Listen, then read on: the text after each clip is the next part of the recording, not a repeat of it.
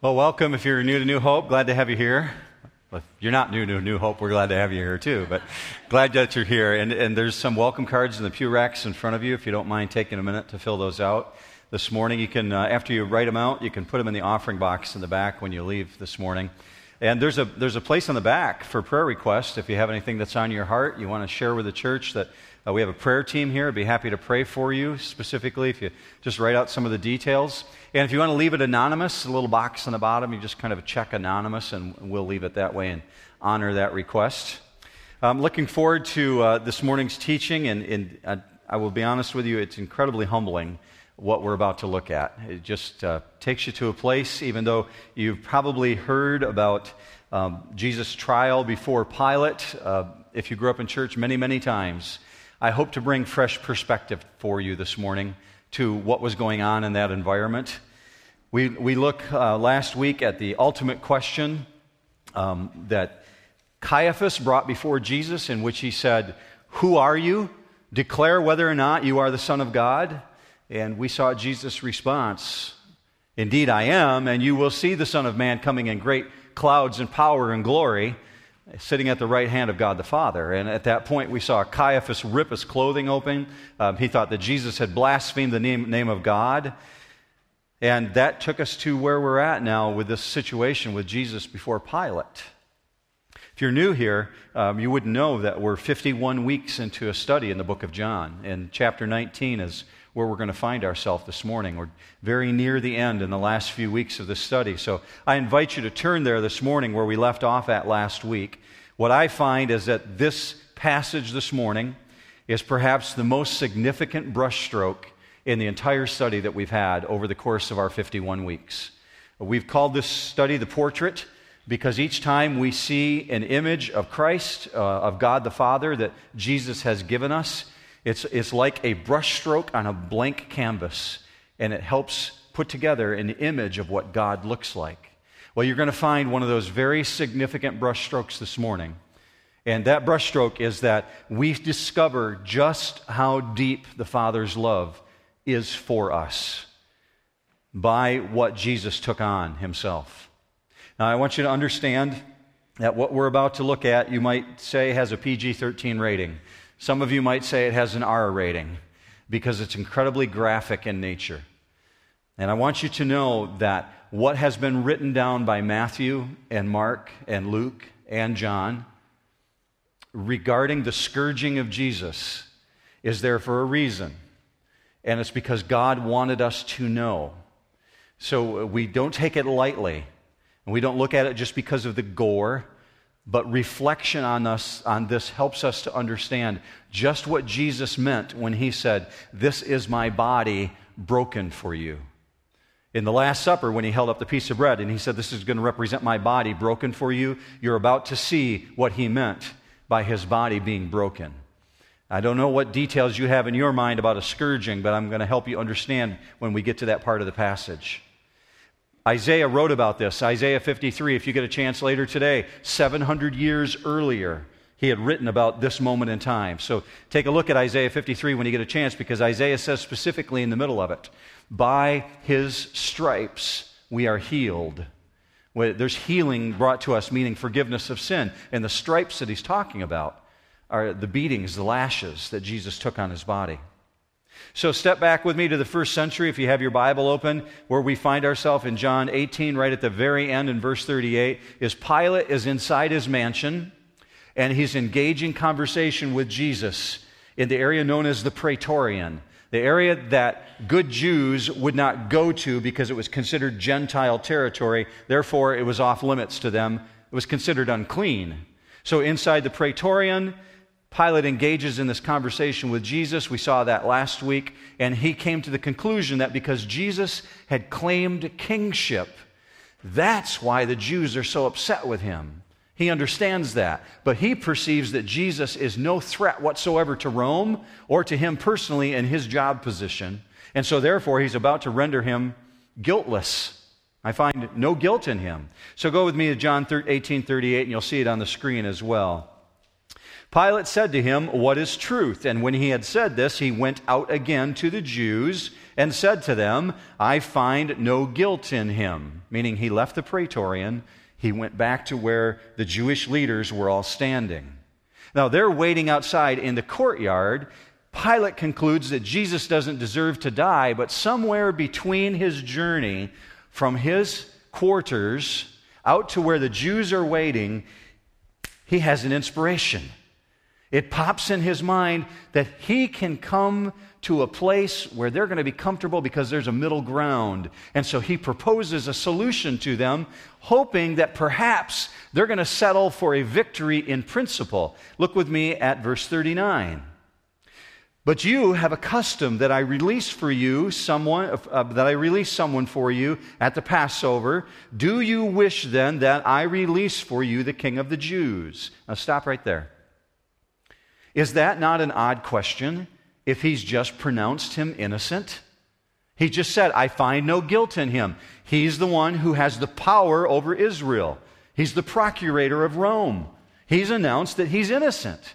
So Jesus should be released. Why is he asking them that question?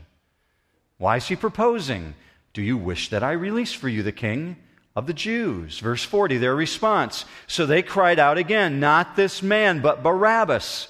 Now, Barabbas was a robber. See, Pilate's thinking in his mind that he can appease them. So he, this is what he's proposing. He's a really good politician, so he's saying, I'm going to declare him guilty, but then I can set him free. It, it's a compromise. Won't we all be happy?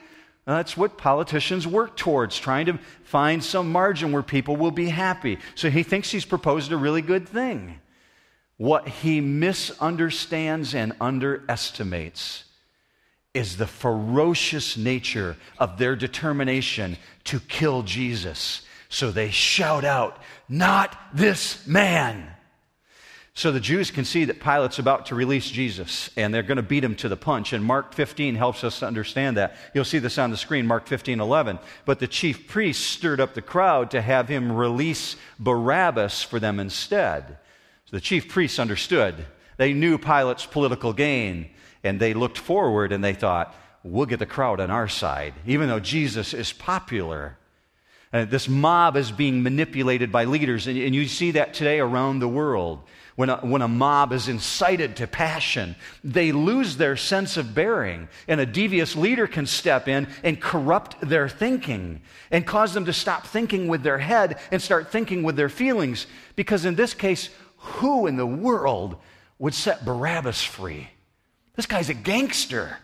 He's a notorious murderer, according to Matthew 27. And he's a, he's a rabble rouser. And so he incites crowds to angry action. And he's actually murdered people. So, what's going on in their head that they want a murderer walking the streets of Jerusalem free again and to put Jesus to death? That's how much they hate Jesus. Now, it's really ironic to me that the same leaders who are demanding that Pilate condemn an insurrectionist, they're calling Jesus, demand that they release an insurrectionist. It makes no sense whatsoever. So, in their minds, Jesus is worse than a murderer. Now, by this point in time, the crowds, according to Matthew 27, have made their way to the praetorium, and they're standing in the courtyard as well. All of Jerusalem is awakening to the morning news that Jesus is on trial, and according to Matthew 27, a large crowd gathers outside. Now, Pilate's already declared Jesus innocent, so it's really surprising when we go to chapter 19 and verse 1 that we see this statement. Pilate then took Jesus and scourged him. What? He just said he's innocent. If you understand a scourging, you know what's taking place here. So, in Pilate's mind, he tried negotiation number one.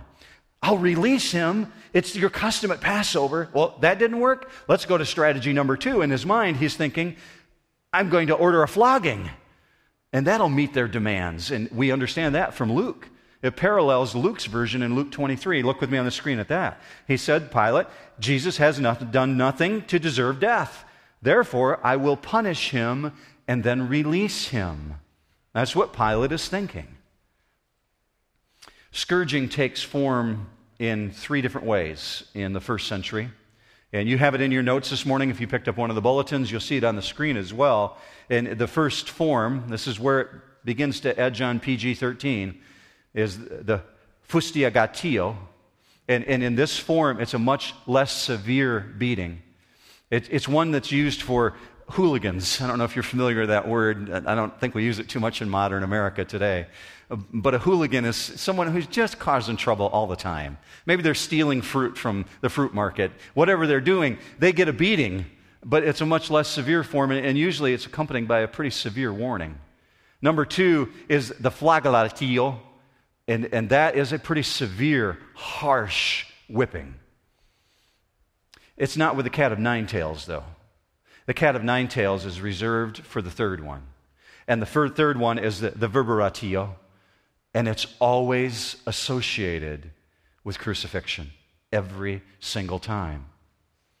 The Romans didn't hesitate to use it. It would hasten death when someone was crucified because of how brutal it was in nature.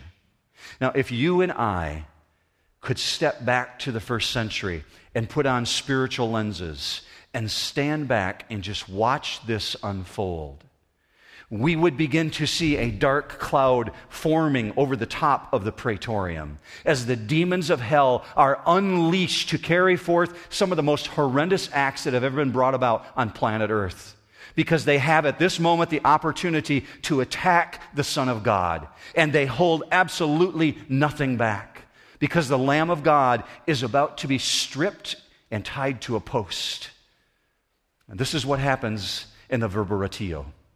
A three to four foot post is in the ground, and the criminal is taken to the post and chained to a hook at the very top. His arms are wrapped around it so that he cannot pull away. And if he tries to swing to the left or the right, they kick his feet up from underneath him. He's been stripped of his clothing. At that point, the torturer begins to walk up to him, smacking the whip just to intimidate him in a mocking tone. When the first blow lands, it hooks into the flesh because the cat of nine tails is made up of metal and bone. And metal and bone is shaped in such a way that it's got the barbs of a hook. I'm sorry if this is graphic for you, but it's important that we understand this. This is why John wrote this down and he used the words scourged, a very specific form of beating. According to eyewitness reports, the scourgings were so brutal, the body was so torn as a result of this and lacerated, that muscle and bone was completely exposed. In some cases, the entrails of the intestines were visible to the people watching. The only thing that stopped a torturer was when they grew tired. And I don't mean the victim, I mean the arm of the torturer. So at that point, the commanding officer would say, Next, and a new torturer would step up. See, the Jews had a limitation. The Jews had a limitation that you could only receive 39 lashes because it was believed if you received more than that, you would die. And indeed, many victims died on the scourging post because to the Romans, they had no such limitations. They didn't care about the number 39. They kept going until the crowd was bored or the commanding officer called them off. And that explains why Jesus was so weak he could not even carry his own cross. And they had to find another man to come alongside him to carry his cross for him. This is what we understand that Jesus carried for us. And you have to stop at this point, church, and say, How is it possible that the God of this universe would allow himself to be so surrendered to his will and his predetermined plan that he would allow himself to endure this for us. You can imagine the pain is horrific. Now, at this moment in time, almost to break the agony for the reader, we're told of a little detail by Matthew. At this moment, Pilate is sitting on the Bema seat, watching this unfold, and his wife sends a note to him. Look with me on the screen. It comes from Matthew 27 19. While he was sitting on the judgment seat, his wife sent him a, no- a, message saying, Have nothing to do with that righteous man, for last night I suffered greatly in a dream because of him. You get the setting of what's going on in that moment. Come forward with me now to verse 2, because now we begin to see how the soldiers are treating Jesus. And the soldiers twisted together a crown of thorns and put it on his head and a purple robe on him. And they began to come up to him and say, Hail, King of the Jews, and give him slaps in the face. I suspect as John looked back on this as an aged man in his 90s, writing the book of John, he's filled with grief and with pain and with what you are feeling right now and what I'm feeling humility humility that our God would do this. At, at one level, we understand the cruelty is nothing more than barracks vulgarity. Something happens to soldiers when they get together in some settings where they lose control of their behavior. We've seen that in the news in, in recent years. It happens occasionally. But here we see John writing it down for us and Matthew giving us more detail because what we discover next is they're not content with the beating of Jesus. Look with me on the screen at Matthew 27 27. Then the soldiers of the governor took Jesus into the praetorium and gathered the whole Roman cohort around him. Now, if you've been here in the last couple weeks, you remember us talking about a cohort. Anybody remember how many soldiers are in a cohort? Yes, 600 to 1,000 soldiers in a cohort. And John and Matthew go out of their way to tell us they gathered the entire Roman cohort, verse 28. They stripped him and put a scarlet robe on him. This is after the beating. And after twisting together a crown of thorns, they put it on his head and a reed in his right hand. And they knelt down before him and mocked him, saying, Hail, King of the Jews! They spat on him and took the reed and began to beat him on the head. And they've twisted together these long spikes. Now, what we understand from archaeologists who have studied this territory is that this area was surrounded and still is today by what's known as the date palm tree. And the date palm tree has long little twisty vines shooting out from it, which have between 3 and 12 inch thorns on it. And that's most likely what they took. Now, the 12 inch thorns are fairly brittle, but the 3 inch thorns have a very, very sharp point to them, and they actually have a poisonous tip, so that when it penetrates the skin, the skin begins to boil around it. If that's what they formed this out of, which is most likely what they did, you're looking at really rough mockery and treatment of this prisoner. And the intensity and the rage along with it is only accompanied by the fact that they begin beating him over the head with this scepter. And they mock him by putting this robe. And then, seemingly worst of all, they begin doing what they would do to Caesar, because Caesar would wear a crown, a wreath, and they would say, Hail, Caesar! But would they dare slap Caesar in the face? No, they would kneel before him as they knelt before Jesus, and on their way up, they give him a rapidzo, meaning the backside of the palm or the knuckle side, right across the face, and we're told that they beat him that way. How many of the soldiers? I have no way of knowing. Next, we're told in verse 4 that Pilate came out again. Pilate came out again and said to them, Behold, I am bringing him out to you so Jesus is not on stage yet. Pilate is, so that you may know that I find no guilt in him. Second time he's declared it.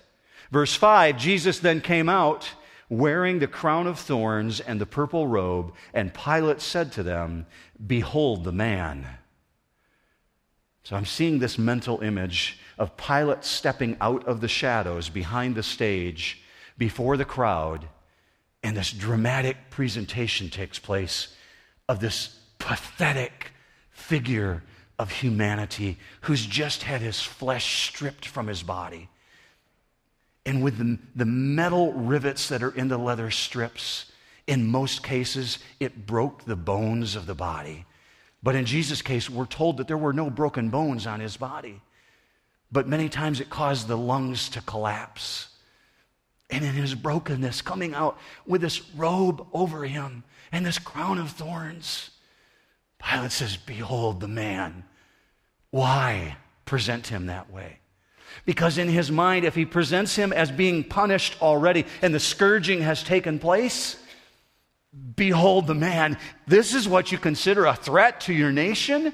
This is what you consider to be the king, the one whom you are at risk of? Behold the man. He's no threat to you. Uh, this image, under normal circumstances, would make all of us recoil to be able to see this. But in their case, what's unknown here, especially by Pilate, there's a spiritual battle taking place. The demons of hell have been unleashed on Jesus, and he can't see the spiritual battle underway. Pilate, I mean. And so that's why he says, Behold the man. And in this moment, church, I was really set back this last week and, and, and the week before when I'm looking at this passage and thinking, this moment right here is dripping with impossible paradoxes that none of us could have seen before. Anyone who lived before this time could have never seen it. And we looking back on it saying, How could this be? Because my mind immediately goes to the time when man fell in the garden. And God comes to the Garden of Eden and begins engaging in a conversation with Adam and Eve about what they've done and how grievous their action was. And God actually has this conversation with Adam in which he says, Cursed is the ground because of you. Genesis 3:17. Cursed is the ground because of you. In toil you will eat of it all the days of your life. Both thorns and thistles it shall grow we understand prior to that moment, because everything was perfect in creation, thorns and thistles had not grown. And because of man's sin, God called thorns to exist upon planet Earth. And those same thorns are now worn by the Creator who spoke them into existence as He carries the sins of the world. And the bones that He spoke into existence have been broken into little pieces and embedded in leather so that they could rip at his flesh. What a paradox. Who could have imagined this? And all the witnesses standing there are too blind to see the one who is full of grace and truth and mercy. All they see is someone who we want to go after. Instead of a brutalized, painful weakness image, it just infests them with anger. Look with me at verse 6. So when the chief priest and the officers saw him, they cried out, saying, Crucify, crucify. Pilate said to him, to them, Take them, take him yourselves and crucify him, for I find no guilt in him. The Jews answered him, We have a law, and by that law he ought to die, because he made himself out to be the Son of God.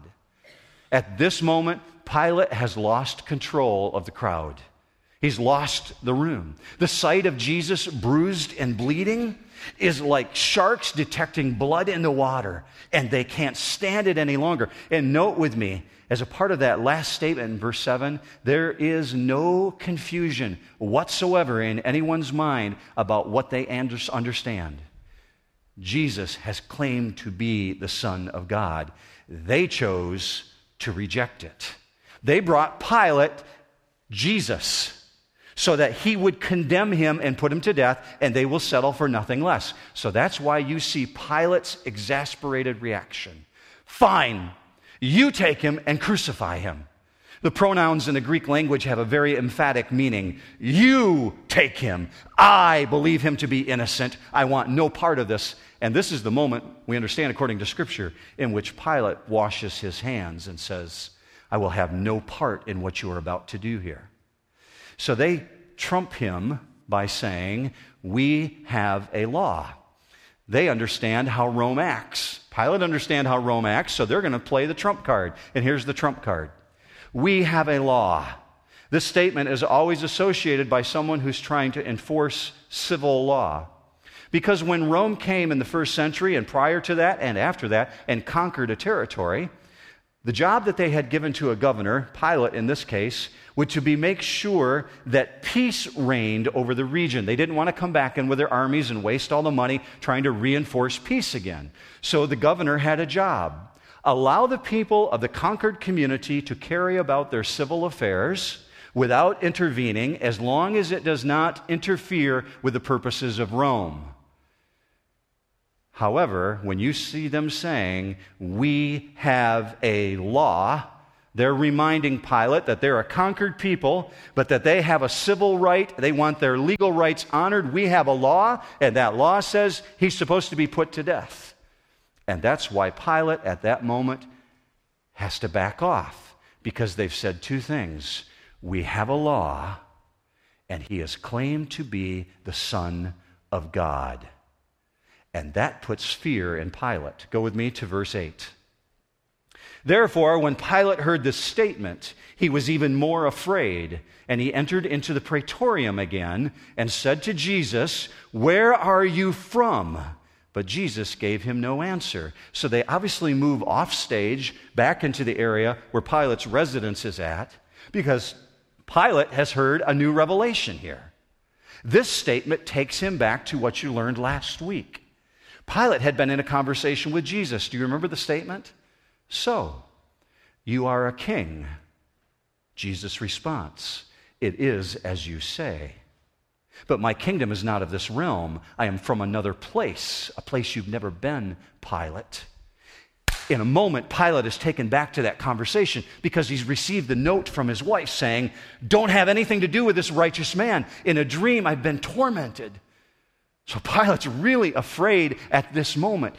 Immediately, he takes Jesus back. Why? Because in the Greco Roman mind at this period of time, it wasn't a matter of blasphemy for him. This is a time when the Greeks and the Romans worshiped Zeus, and they believed in gods with small g. And Son of God was something that was attached to the gods. And this has really scared Pilate because he's just had potentially a Son of God flogged. And it scares him. Is he indeed a God who's come to earth and I've had him flogged? Where are you from? That's to alleviate his fears because he's scared. What's your origin? Uh, what's Jesus going to say in that moment to help him understand where he's from? How is it possible to take one who's more interested in political maneuvering than truth to understand what we have in the book of Revelation today? What heaven is. Pilate is a man who struts on the stage of human power, but he's enslaved to job security. And he's so afraid he doesn't want to offend anyone. So we're told, but Jesus gave him no answer. And so you have to ask yourself the question at this point how? But Jesus gave him no answer. And not only how, why? Uh, Peter writes down for us very specifically that what's going on here at this moment is Jesus is fulfilling prophecy by not speaking. It, written 700 years earlier, Isaiah said this Isaiah 53 7. He was oppressed and he was afflicted, yet he did not open his mouth like a lamb that is led to a slaughter, and like a sheep that is silent before its shears, so he did not open his mouth. Yes, he's fulfilling prophecy, but there's a much larger principle going on here, church. And here's the much larger principle it's a basic spiritual truth. God does not reveal new truth to us if we fail to act on the truth we already have. Pilate's had the conversation. You saw that last week. They engaged in the truth conversation. They engaged in the fact that he's a king. But Pilate has failed to act on that. He's got the truth. Why should God reveal new truth to him? Now, all that does is tick off Pilate because he goes to this place of fear very quickly. And what does fear produce in human emotion? Fear always produces anger because we don't want anybody to know that we're afraid. And so he goes to the opposite extreme and he allows his fear to turn into rage. And that's why you see the response that you do in verse 10. So Pilate said to him, You do not speak to me? Do you not know that I have authority to release you and I have authority to crucify you? Verse 11 The Lamb does speak. Jesus answered, You would have no authority over me unless it had been given you from above. For this reason, he who delivered me to you has the greater sin. Do you not know that I have authority? What's he doing here? He's trying to demonstrate power, but he's demonstrating weakness. Pilate's issuing an empty threat. Here's why. He's the procurator of all of Israel. Rome has put him in power. He's the final voice. He's already declared Jesus innocent twice. If he really had authority, he would have freed him. What's to stop him from doing it? He doesn't really have ultimate authority. And that's what Jesus is speaking to. He's telling him, You don't have the authority. It's part of God's predetermined plan, the foreknowledge of God. There's a truth throughout the New Testament. The writers see constantly that the things that are orchestrated on our world stage, what's going on in Iran, in Syria, in the United States, all over planet Earth right now, is not outside of God's control. God certainly knows what's going on because no matter how good a national leader is, or no matter how vile a national leader is, ultimately, all authority originates from God. Look with me on the screen, Romans 13. This was very clearly spoken to by Paul. Paul said this, verse 1 let every person be subject to the governing authorities, for there is no authority except by God's appointment, and the authorities that exist have been instituted by God. So the person who resists such authority resists the ordinance of God, and those who resist will incur judgment. This is something for us to remember as we step into this political season. We're well into it, actually, but as we think of what God's doing among us, we have to be aware that everything originates from God. But that's not what strikes me most. This is what set me back on my heels this week. Th- that the thought that brings most comfort to Jesus in the midst of his most difficult circumstances is that he knows, that he knows, that he knows this is part of God's plan and everything is in God's control. So when faced with pure evil, Jesus speaks boldly and without any reservation whatsoever Pilate, this is not your doing. You have no authority over me if it had not been given to you by the one who has ultimate authority. But he goes on to make an unusual statement in verse 11 The one who handed me over to you, he's guilty of even a greater sin. Who's he talking about there? Well, my mind immediately goes to Judas Iscariot, like yours would, because we know that Judas handed him over. But that wouldn't be true because Judas handed Jesus over to the Sanhedrin. And Jesus said, The one who handed me over to you. Well, who did that? The religious leaders, the Sanhedrin, Caiaphas. What's so significant about that? Caiaphas is the one that knew that Jesus had resurrected Lazarus from the dead. He knew all the prophecies. He's an authority on the Word of God. He had everything painted before him. And he's also the same one who said, Better that one man die than an entire nation be taken away and Rome remove my power. Caiaphas is the one who's guilty of a much greater sin. So Pilate hears all these things, and now he really doesn't know what to do. So he's strategizing in his mind how do I free this guy? Go with me to verse 12. As a result of this, Pilate made efforts to release him. But the Jews cried out, saying, If you release this man, you are no friend of Caesar. Everyone who makes himself out to be a king opposes Caesar. Therefore, when Pilate heard these words, he brought Jesus out and sat down on the judgment seat at a place called the pavement, but in Hebrew, Gabbatha. See, they have him by the short hairs at this moment. Do you know what the short hairs are? My mom knew because they're on the back of the neck. And my mom knew that if you pull down on the short hairs on the back of the neck, you probably don't get much of a response out of the person. But if you pull up on the short hairs, it really hurts. And my mom used that technique a few times on me when I was a child to get me to do what she wanted to. If she could get me by the short hairs, I yielded really quickly. And they've got Pilate by the short hairs. If you let this man go, you are no friend of Caesar. See, this is a title. In the first century, friend of Caesar was something that every man in the Roman Empire strove to be part of. It meant that you're part of the inner circle. Pilate was trusted by Tiberius Caesar to be part of the inner circle. And they're saying, You're not part of the inner circle if you're going to do this. Why is that on Pilate's mind? Because Sejanus was also a friend of Caesar who lived in Rome and just a few years earlier had been executed by Tiberius Caesar. Because Tiberius Caesar was very swift to action when people brought accusations against some of his subordinates. And someone brought an accusation against Sejanus. And so Tiberius Caesar had him drawn and quartered and then murdered 80 of his closest friends and their wives and their children and their servants. So when they say to him, You are no friend of Caesar, that's the same accusation that was brought against Sejanus.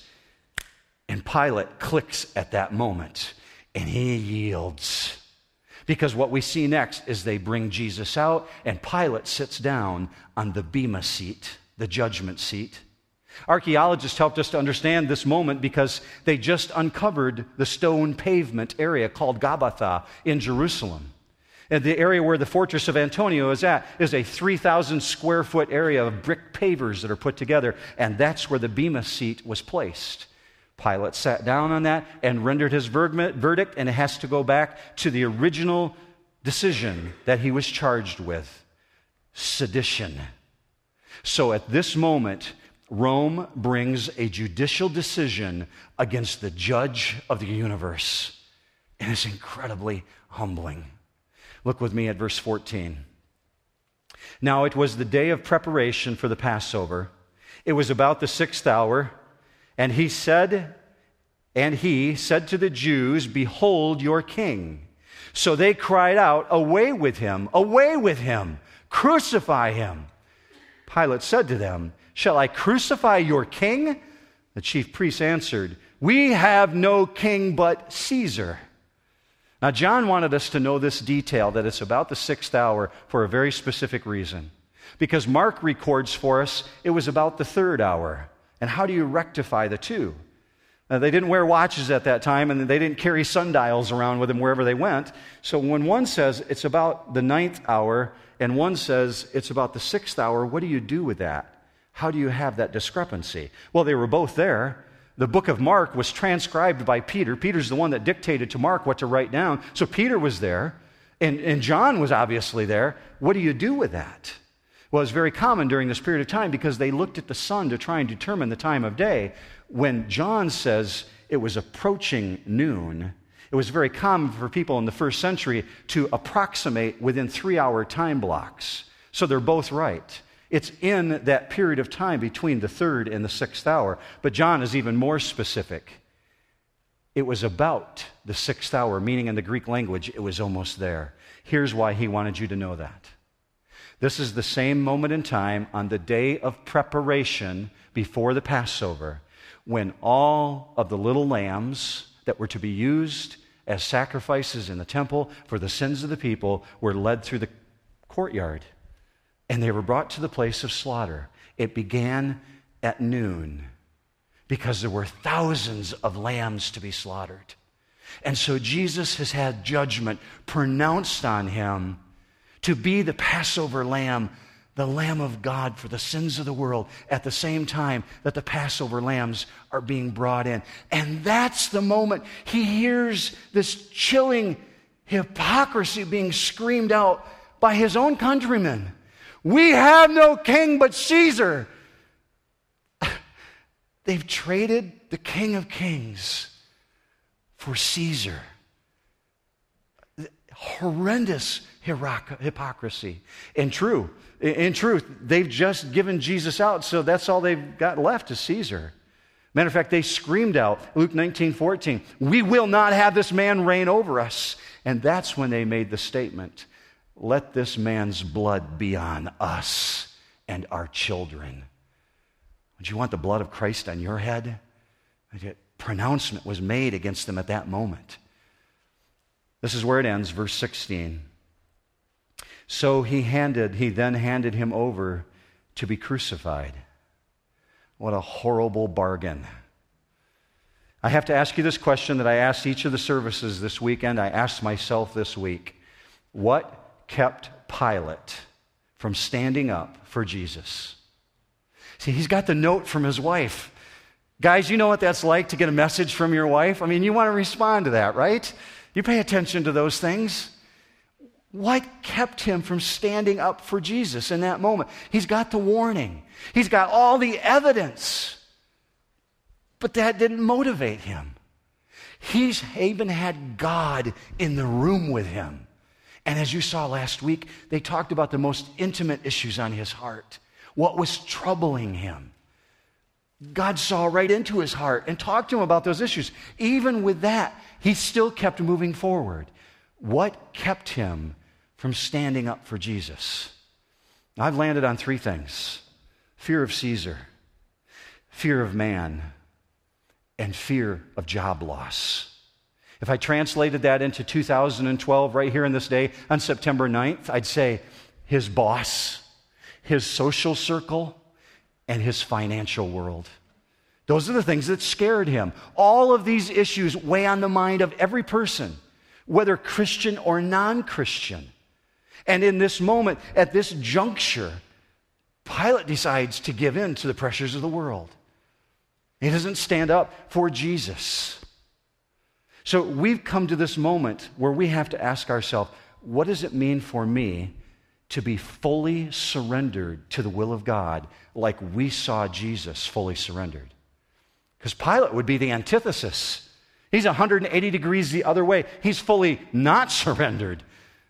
But we claim to be believers in Jesus if that's where you're at this morning. So we have to ask ourselves Am I that surrendered to the will of God that I would go to the length that Jesus did? So I'm going to ask you this morning. We're going to sing in just a moment this old church hymn called I Surrender All. And if you're at that point where you haven't surrendered all, I'm going to ask you to really count the cost of what that means. It's a, it's a song of surrender, but it's a song of calculation for you to enter into it. So maybe it's a financial issue in your world that you haven't surrendered. Maybe it's an occupational issue. Maybe it's a relational issue. And you haven't fully surrendered it to God the Father. And this is a moment for you to do that. You don't have to come forward to do that and stand here. God notices when you do things like that, but He notices when you stand right where you're at. And you just pray and express to Him what you're surrendering. So I'm going to pray for us right now, and I'm going to ask you to count the cost of this song that you're about to participate in. Are you really at the point where you can say, I surrender all? So would you bow with me and let's just go before the Father and ask Him to seal these things for us. God, we come before you as a, as a group of people who willingly would admit we're humbled by what we read.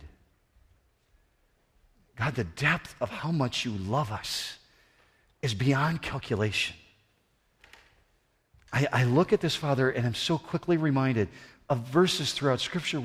He who knew no sin became sin for us. God so loved the world that he gave his only begotten Son. God, that's how much you love us. And yet we have to ask ourselves are we that surrendered back to you? Father, we come before you right now with a song that we want to sing boldly and loudly. But we can only do that through the power of your Holy Spirit working in us as we yield things that might be weighing us down. I don't know if it's a spouse. I don't know if it's a job. I don't know if it's money. I don't know what it is, Father. You do, though. So for each individual in this room, God, work through this music and work through the words that we've just read and help us to understand what it means to be surrendered to you and then to sing loudly that we willingly surrender all to you. And we ask this in Jesus' name. Amen. Just before Pilate pronounced judgment on Jesus, he asked this particular question that comes from the book of Matthew What shall I do with Jesus? What do I do with this one who's called the Christ? For 2,000 years, that question has been asked, and the only thing that's changed are the people who have to make that decision. That includes you this morning. Perhaps you've never made that decision before, and you don't know what to do with this. Peter was asked this exact same question only a few weeks later by somebody who said, I don't know what to do with this. What do I do with Jesus? And his response was this Believe on the Lord Jesus Christ, and you will be saved. That's the truth, Scripture, uh, church. That's the truth of Scripture. All you have to do is believe and put your trust in Jesus that God raised him from the dead. If you've never gone to that place and you've never put your faith in Christ, maybe you don't know what it means to be surrendered to him. I'm going to encourage you to just come up and talk to me after the service this morning. And, and perhaps you can't do that. Grab one of the note cards and just write on one of the note cards, I need to talk to you. I need to talk about this issue. Slide it in the offering box and they'll pass that note on to me. I'd be happy to engage with you in that conversation so you can learn what it means to be surrendered to this one who went to the cross for you. He wants to free you from all that guilt that you carry. Let me pray with you and send you out. Father, we go out now to take on this day in full knowledge of the greatness of your love for us. How great is the love of our God that He went to the cross and He endured the scourging of the Roman guard. Father, we can't even begin to measure that, but we get boldness from the knowledge of it. At the same time, we gain humility, knowing that you would go to this length for us. Father, remind us of this as we take on this week, that we would speak boldly on your behalf. It's in Jesus' name we ask this, the name that is above every name. And all God's people said, Amen. Have a great week, New Hope.